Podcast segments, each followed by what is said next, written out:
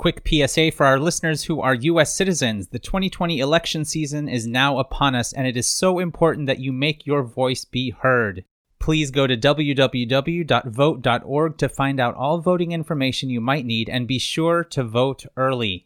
Again, that website is www.vote.org. Plan your vote and enjoy the show. Computer, initialize Holosuite. Holosuite Media.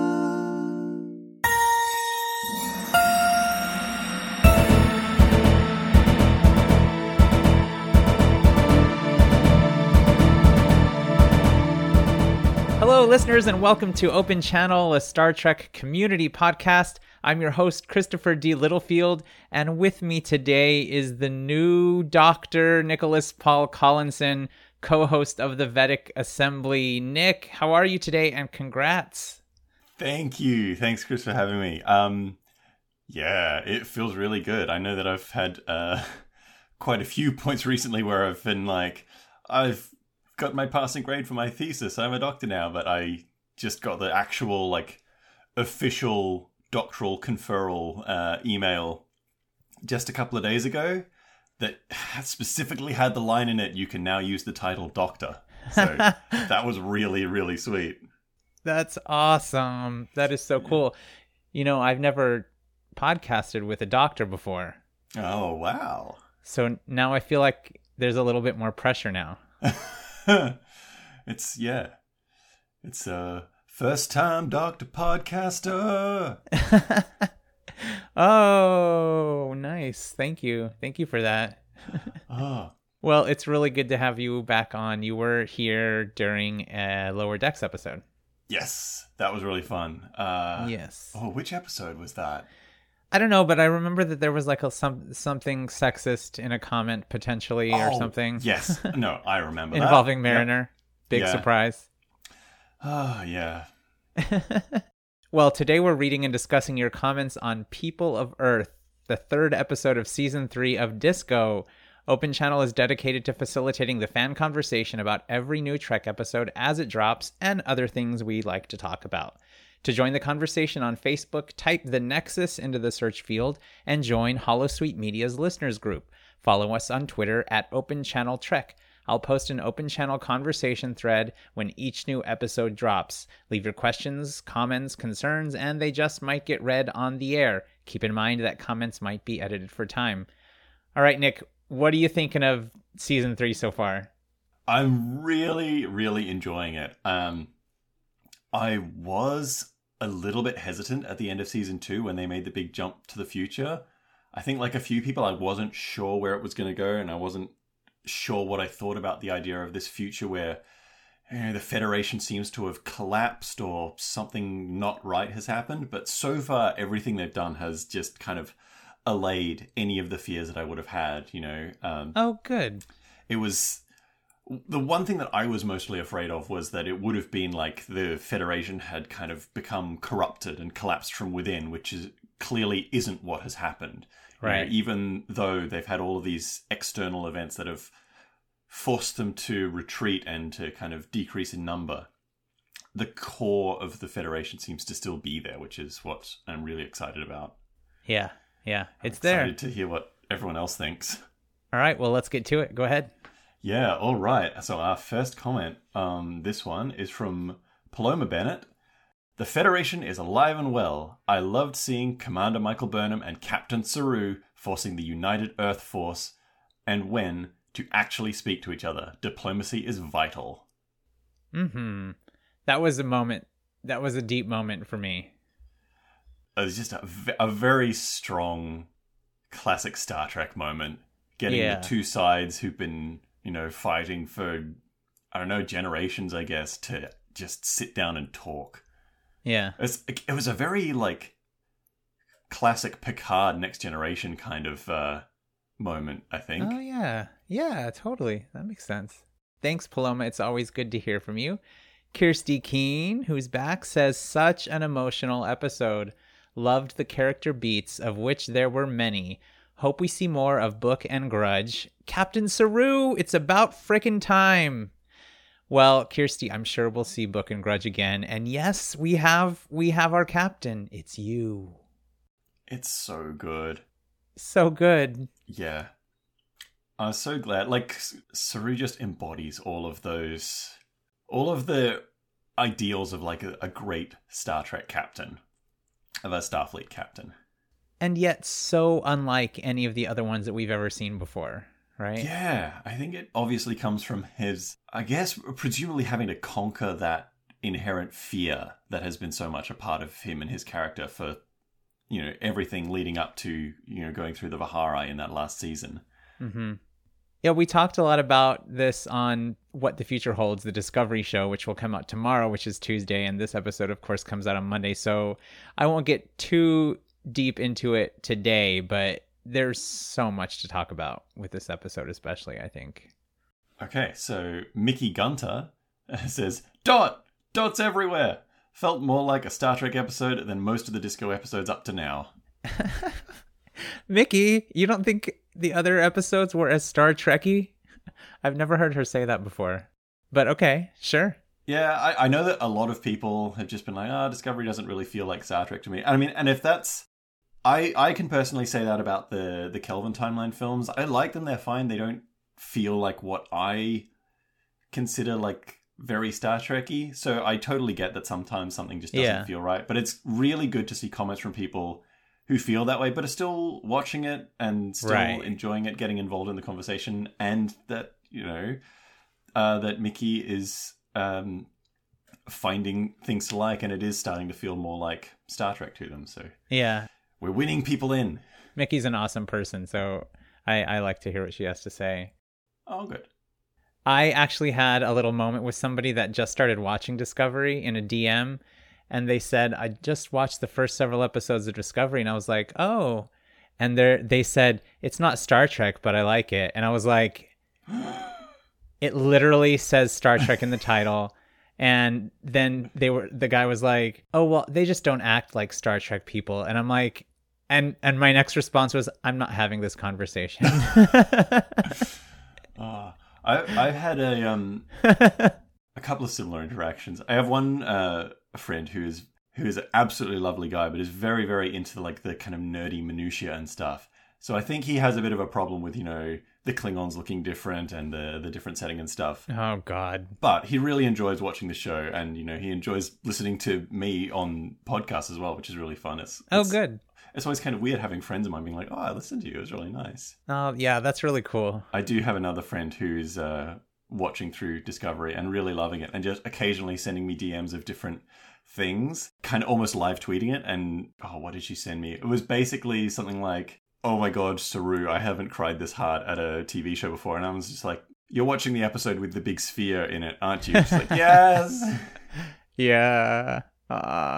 And then I had another friend that is super old school Trekkie too, and resisted Discovery, and I was just like, "Give it a chance, watch it." And he got through seasons 1 and 2 in like less than a month, and was like crying during If Memory Serves, and was just saying like, "Oh my God, this is like the most Star Trek episode I've ever seen, blah, blah, blah, blah, blah." And so, you know, everyone's got their opinions. Opinions are like assholes, and everybody's got one.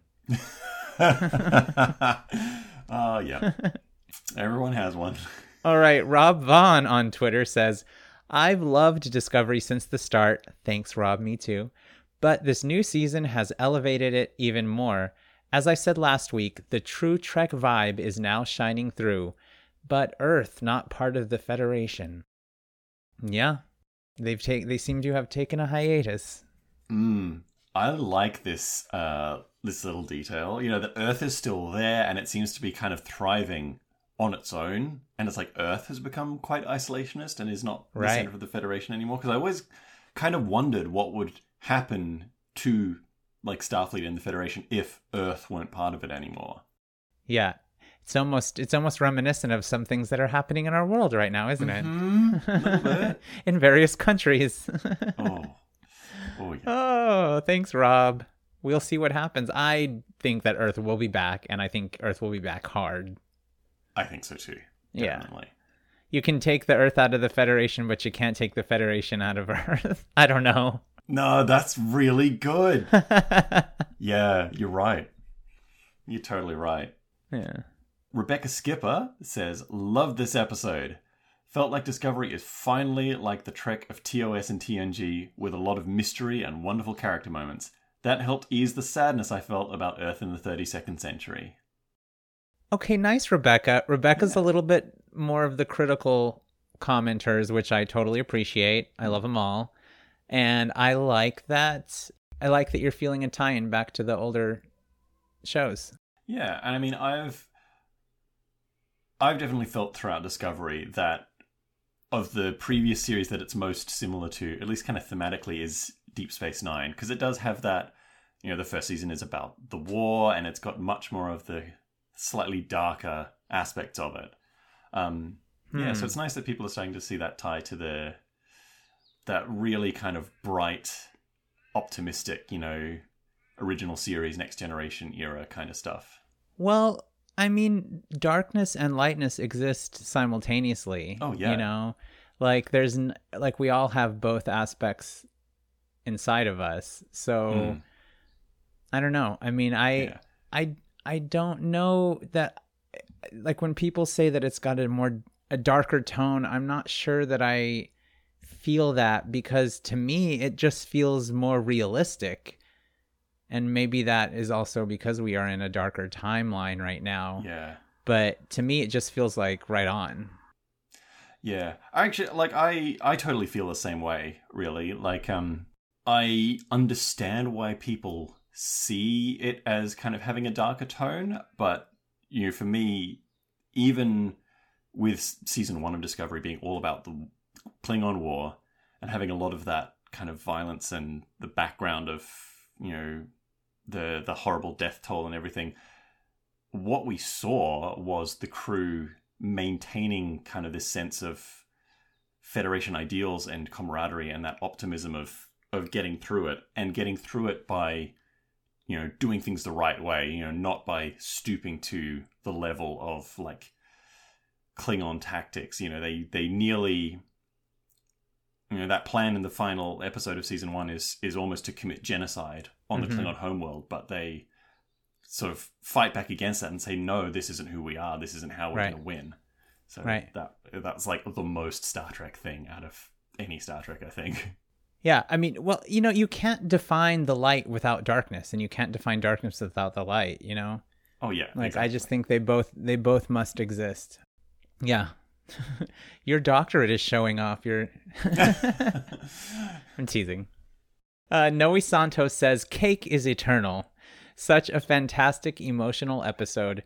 Biggest cry point, out of many, was seeing the disco crew finally reunited. And then there's the weeping, crying emoji.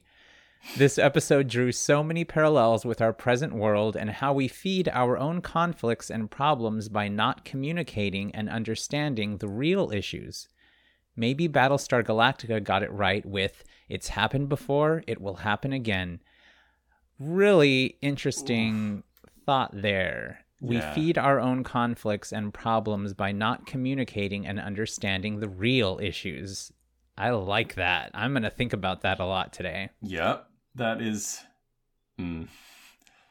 That's very prescient. It's very... I feel like that could be applied to the vast majority of the conflicts and problems that we're seeing in the world today. Yeah. And I have not, I confess I have not seen the new Battlestar Galactica. It's on my list. I just haven't seen it yet. Same. I've seen bits of it, but not all of it. And speaking about the crying, like I had 10 cry points in this episode. Wow. I'm serious. Like, I wrote them all down, and definitely the one that Noe mentioned is one of them, when we see them reunited with Michael. But they were just sprinkled throughout. I was like, I had misty eyes throughout the majority of the episode, and then there were just moments when I just, like, tears welled up. Yeah. The biggest one for me is still from the end of the first episode, where they're on the Federation relay station with oh my god, Aditya Sahil. Yes. Where she's that just was like, oh, I would be honored for you to be my communications officer. Just like that look of joy in his heart. that just fed my soul. I just felt that so hard. Where are we? Okay. And Suzanne Williamson says, I cried a lot during this episode. So many reasons. The main one was the way Saru looked at Michael before he hugged her. So much love there. Captain Saru. All I can say is it is about time. Cake is eternal. I've been saying this for years. The reveal of Wen's face when Georgia removes his mask made me scream, it was the Swede from Hell on Wheels. What? Did you recognize him? I have seen a little bit of Hell on Wheels. I watched a little bit of it with my dad because he's a big fan of old Westerns. And I just remember that character. I remember that introduction because this guy, he says, they call me the Swede. Oh. I am Norwegian. So Brandy knows all about the actor, and they had to school me a little bit. Oh, okay. I don't know much else about the actor. I don't know if I've seen anything else that he's been in. But just seeing, and I didn't recognize him from that, but seeing Suzanne's comment, I remembered that character from watching the first few episodes of that show. See, I'm only one episode in. I need to finish that. He turns up in episode 2 or 3, maybe. Okay. And Suzanne, of course, is one of our hosts on The Janeway and Boldly Go, which is going to be about Strange New Worlds, and they're just doing a bunch of fun shows before the series starts. All right, our friend Baz Greenland says, lots of lovely character beats. Loving how the narrative is being driven by the characters adjusting to the future. Michael's sense of distance after a year apart, Saru navigating the role of captain, Tilly's loss at those left behind in the past. These moments really made the episode. Oh, and Georgiou as Admiral? Of course she is. Yeah. Yeah, these character moments were great. They really hit a lot of things in this episode. It was such a good episode for even just the really little character things, little interactions between different characters. Oh, yeah. And just that moment when kind of the enormity of the loss of everyone and everything from their past just kind of dawns on Tilly. And she and Michael have that beautiful moment with the hug. And she's just like, I love your hair. Oh, I love their interaction. And I love that it's changing. She's having to relearn her relationship with everyone. And everyone is having to relearn their relationship with her. I think that's beautiful. It's so good. And there's loss there too, you know, not just what they left behind, but there's loss in that relationship because the relationships that they had are now forever changed. Yeah. Give me my doctorate. I think reading some of these comments, I feel like a lot of these people would deserve doctorates of philosophy. I know, right? We have some very, very smart commenters in our little group. I know. Speaking of which, Kung Hui says, Disco is continuing its great start to season 3. It's too bad it took the destruction of the Federation for someone to finally invest in a planetary shield for Earth. I know, right? The episode left me wanting to know a lot more about what Michael had to do in that year as a courier. Right? Yeah, I'm really interested to know that as well, especially where she's kind of alluding to having to have done some not shady, so great things. Yeah, a few sort of shady things. I bet. Well, I hope we get some flashbacks, but it would make a really good novel. Oh, I bet that's going to be on the cards. That's I really gotta love what be. They're. What they're doing for the tie-in novels with the new series, if it's not, you know, like a relaunch, what happens after kind of thing. We're getting all of these prequels. Yeah, in and around and about and behind. Yeah, and before. Yeah. Nice, Kyung. Well, J.J. Becker, one of our illustrious thinkers, says, this was an excellent 48 minutes of television. It was engaging and exciting without leaning on the fast-paced West Wing walk-and-talk pew-pew action style that has become what I expect from Discovery.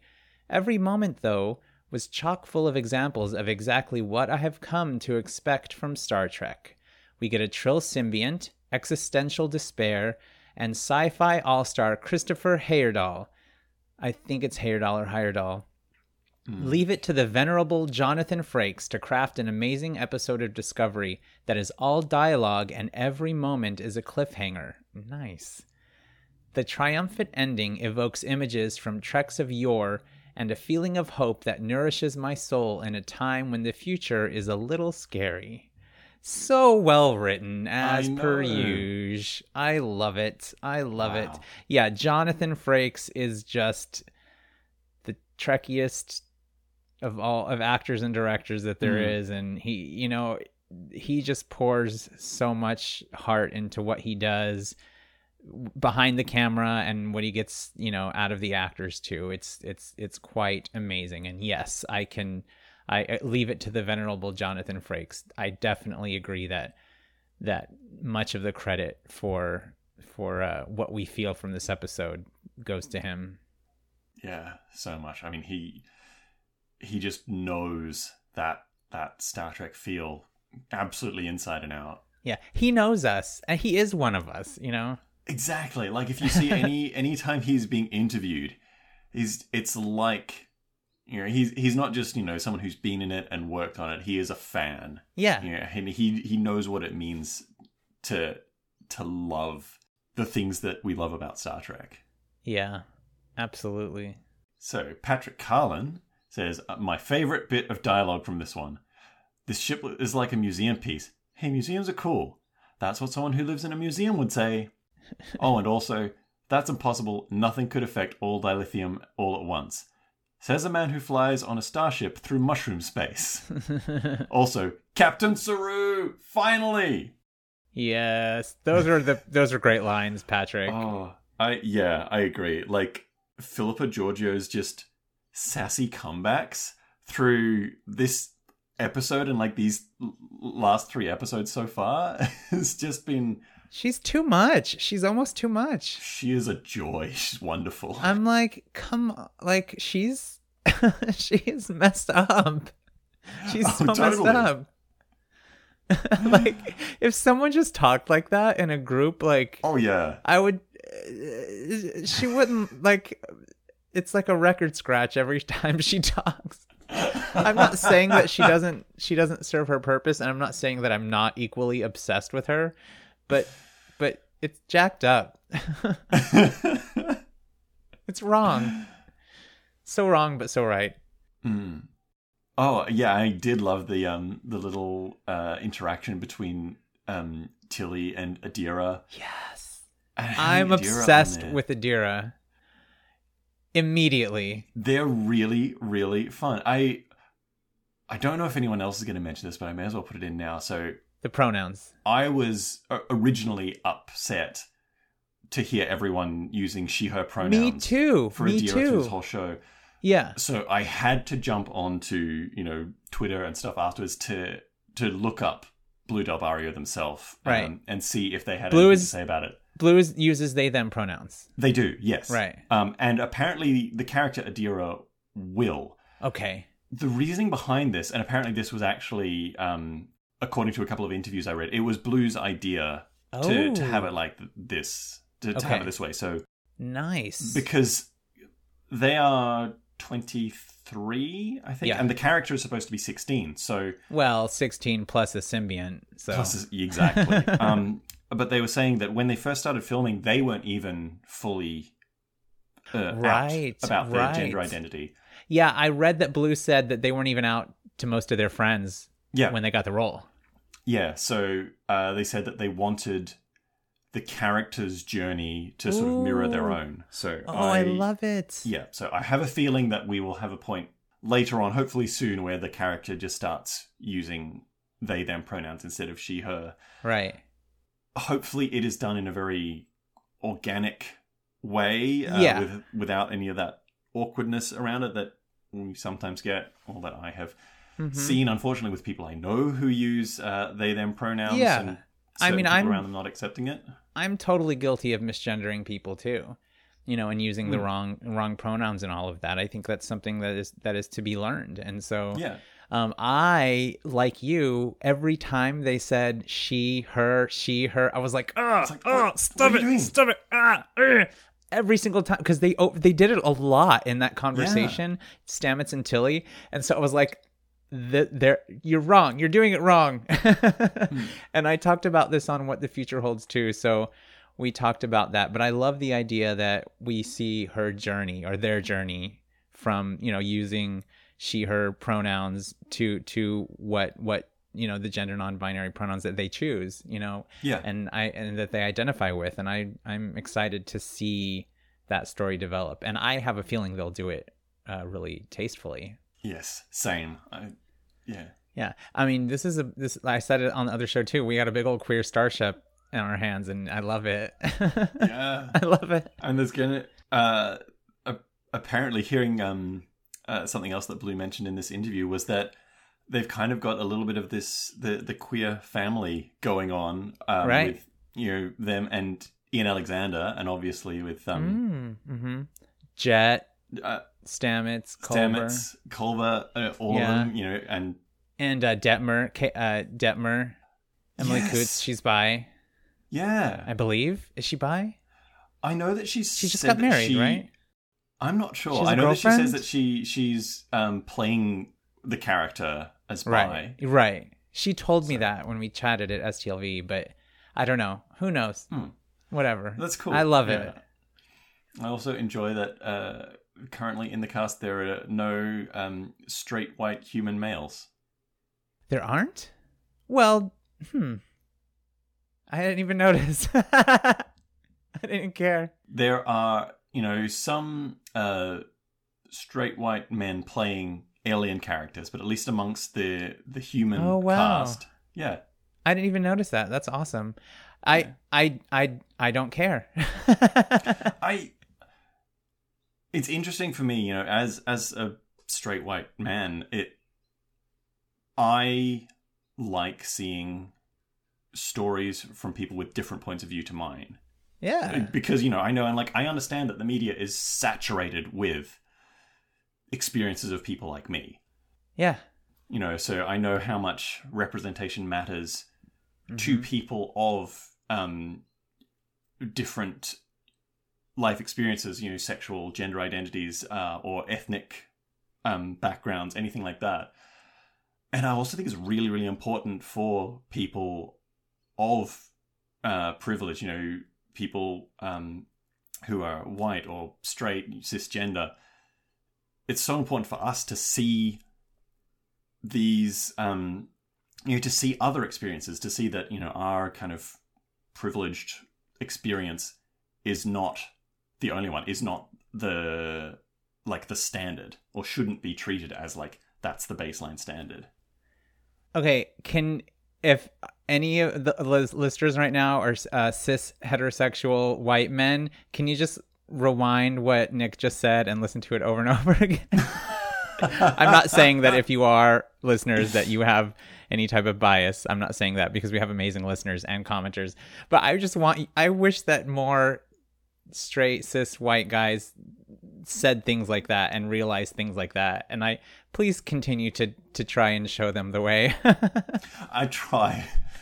And of course, I have responsibility too. I am cisgender and I am white, you know, even though I'm a homo. So I think that's great, Nick. I think we should just wrap the show now and end on that note. Thank you. Thank you so much. Thank you. Oh. Well, it wouldn't be a Star Trek show if we didn't have a question and concern. So we do have just a little bit of one, just from one commenter. And that's all you, Nick. Oh, okay. So our one little question here is from Janessa Kihada, who says, random disconnected thoughts. That better not be the last we see of Book and Grudge. I really wanted to see a whale breach out of San Francisco Bay. Has Nielsen actually had any lines yet? I don't trust her. At all. I saw Wen without the mask, and then heard Titan, and wanted to yell, Beltaloda! Oops, wrong show. Wait. Are Belters suddenly canon in Star Trek? I mean, they're living in a dystopian hellscape among the outer planets. And where the F was Culber during all of this? Okay. Yeah. So I wanted to see a whale breach too. I totally thought of that when we got the big pan out. And I don't know what Beltaloda means. Oya Beltaloda, Mitenia da Belte Erekori. That is, that's from The Expanse. Oh, of course it is. Leave it to Janessa. Yeah, the Belters, the was one of the most the Belters, yeah. Yeah. That's right. One of the most fascinating things from that show is the people living out sort of in the mining colonies on the asteroid belt. Right. Who've developed their own kind of Creole language. Yeah, I've seen most of the first season, I think. Another show that I haven't finished watching. There are actually videos with the guy who fully developed this language for the show. And there are little like phrase books and stuff online. So what I just said was, so Beltaloda is kind of like Belters, but is kind of, it's like saying us, you and me. And it's like, if you are a Belter, you say Beltaloda to other people from the Belt. Okay. The phrase I just said was, hello, fellow Belters. I have the belt in my heart. Oh. Because that's that. They have that really strong sense of community with these kind of like frontier fringe mining colonies. They're more like the outcasts of society, right? Sort of. Mm. Yeah. Okay. Two more things here. Nielsen, thoughts? I think she has had one or two lines. She's definitely had lines. She did last season too. I don't know if I don't trust her. I'm really fascinated by why the character is there. I'm wondering what's happening with it, because of course it's the same actor who was playing Ariam season one. Yeah, Ariam in season one. Mm-hmm. Janessa, I will say that I have had moments, especially in season two, to where I felt some negative feelings toward Nielsen, and I think it's because Ariam's gone and like she just came in and took her place on the bridge that day. Mm. And I was like, so like for the rest of season two, every time I saw her, it was just like hashtag not Ariam to me, even though she did play Ariam in the first season. So, and we don't really know the details about why, but obviously there was a situation to where they wanted her to continue in the crew. And so I don't know, I think it might be shaded by the Ariam loss, and then Nielsen came along after that.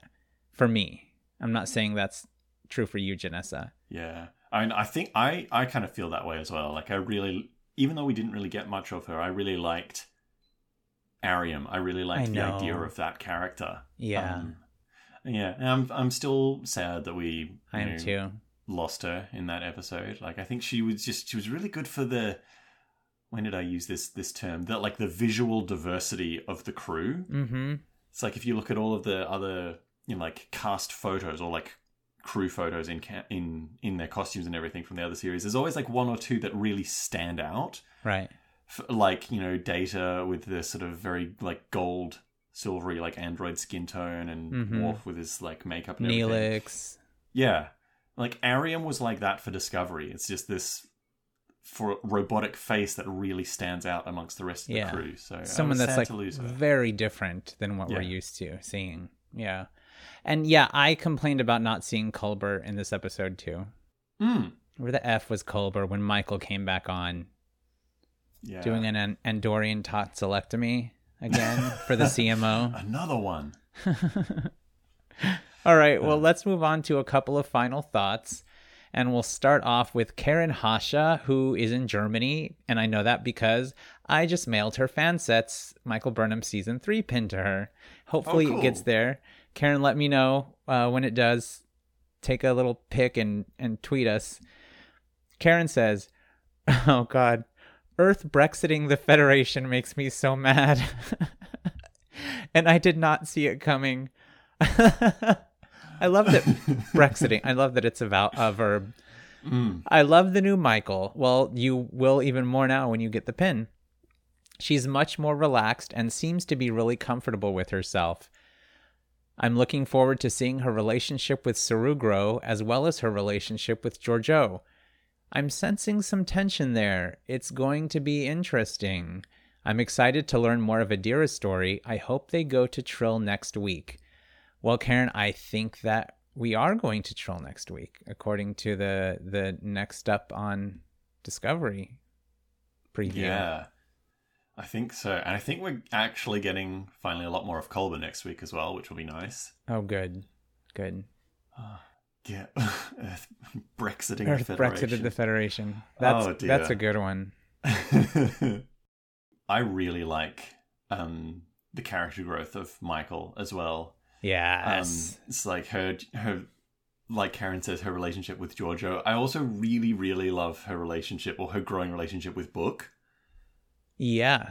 Because it's so nice. And I mean, I find him as a character and this relationship in general much more compelling than the Michael and Ash Tyler relationship.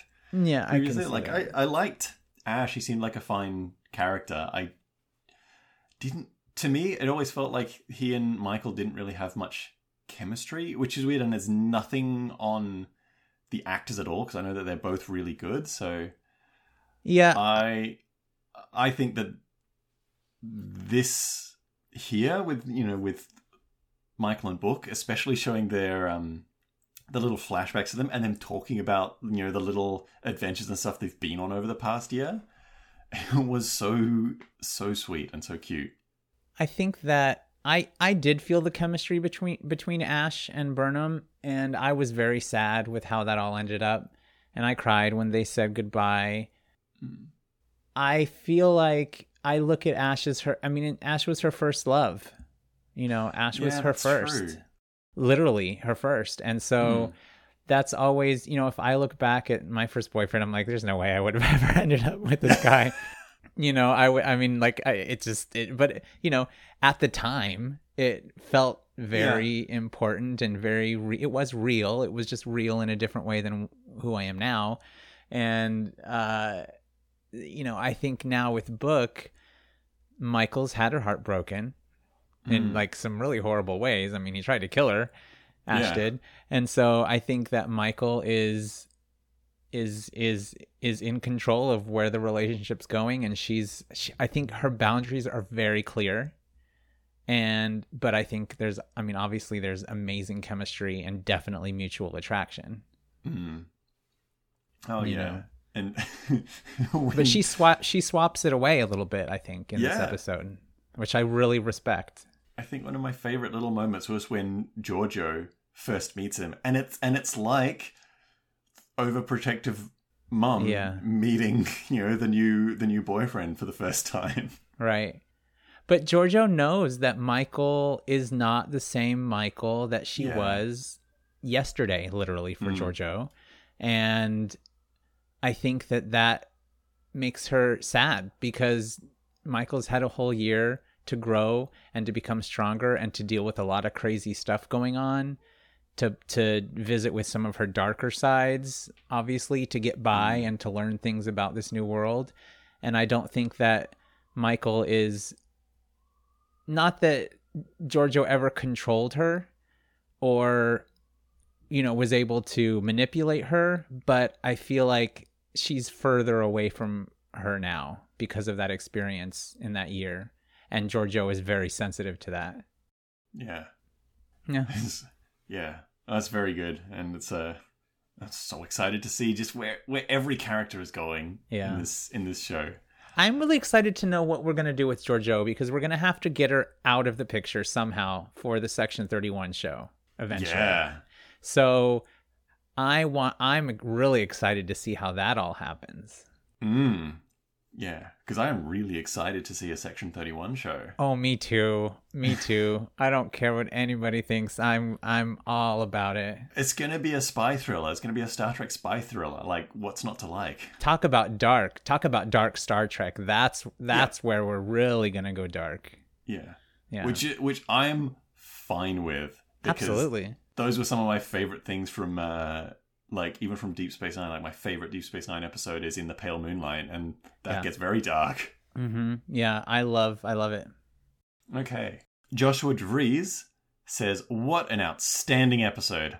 I was worried they would find Earth destroyed or some kind of blasted hellscape. I'm loving the new tone of this season. Even when things seem hopeless, it's never bleak. No matter how chaotic the universe has gotten, Earth is still united, joined by a common purpose. Rebuilding the Federation no longer feels like an impossible task. Let's do this. Let's do it, Joshua. That is such a good comment. Yeah. Even when things seem hopeless, it's never bleak. I know. I love that. And that's like... that's how I'm trying to keep myself feeling about the real world now. So yes. That's just... that's what we all need to be. If you're listening to this episode and you're a U.S. citizen, today is Monday and tomorrow is Election Day. So we've got a lot coming up. And I hope that you voted. I mean, it's important. I really like that even when that, like what you said, even when things seem hopeless, it's never bleak. So there's a lot of tests going on and it's a very hard time to stay hopeful. But it's really about keeping that hope and that faith alive inside of us. And I see that in this series so far, in these episodes. And it's like I said earlier, you can't really appreciate the light without the darkness, which is why I don't have a problem with Star Trek going into darker themes, into the darker side of humanity, into our dealing with our demons, because it is by getting to know those things and integrate them that we can truly appreciate the light. And then we know what we're fighting for and what we're fighting against, you know? Yeah, exactly. I mean, I always feel like, you know, any story like Star Trek that is trying to portray a utopian vision of the future, it has to show how we get there from here and how we maintain that against... right. Either external or internal kind of forces of, you know, forces of darkness, I guess. Yeah. Which is sounding very kind of over the top, but. Yeah, but Star Trek was never a perfect society. It wasn't just everybody always happy running around in a spaceship making friends everywhere. There were always issues that they were dealing with. Always. Every single episode. If everything was perfect, there wouldn't be a series. Exactly. There wouldn't be a Star Trek. Yeah, and... if you ever think that you've reached utopia and that everything's perfect, you're going to stop trying and then it's going to stagnate. You left a comment like that on a previous episode once. I think I did, yeah. Yeah, I think it was when I was still doing postcards. Maybe it was during Picard or something. I'm not sure. Oh, it might have been. Yeah, or Short Trek. No, it must have been Picard.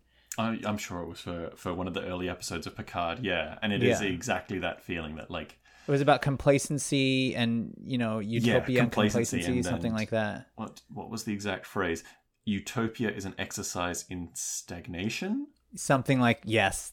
I know I was sort of quoting or paraphrasing that from somewhere else, but I cannot remember where it was. It was something very, very much like that, yeah. Yeah, but it is exactly that. It's you can never stop working to improve society. You know, if you're trying to go for anything even approaching like a kind of perfect utopian kind of world, you can't ever stop trying to achieve that. Right. Yeah. I love it. Well, that brings us to the end of our comments this week. And wow, what a great conversation as usual, Nick. Thanks for coming on. Oh, thank you for having me. What'd you think of everybody's thoughts? I thought it was really good. I thought we got like some really, really insightful comments. It seems like everyone really enjoyed this episode. I think the biggest thing I got is everyone is enjoying the characters and the moments between them and kind of where all of this character growth is going. Mm-hmm. Yeah, I'm just like, bring on the next episode. Come on, let's go. Let's go. Oh, I know, right? Well, tell our listeners where they can find you. Well, you can find me on this network hosting the Vedek Assembly, our Deep Space Nine podcast. I host that with Liam Smart and Brandy Jackler, who is, of course, Chris's co-host on What the Future Holds. You can also find me on Twitter at punkzoologist and also on Instagram at punkrockzoologist. Awesome. Well, as usual, it's always fun talking Trek with you and reading the comments. So thanks again for coming on and love to have you back again sometime. I'd love to be back. Thanks so much for having me. It's always so much fun to come on and read up everyone else's comments and see what everyone else thinks of each of these episodes. It's really fun to have this community that we've got going on here. Yeah, agreed. You can join the Open Channel conversation on Twitter and Facebook by following us at Open Channel Trek and by joining our listeners group on Facebook by typing The Nexus into the search field. You can find me on Instagram and Twitter at CD Littlefield. Keep an eye out for my Open Channel conversation threads on Facebook and Twitter, which I will post every Thursday right before each new Star Trek episode drops. Thanks for listening to Open Channel. Channel open, standing by.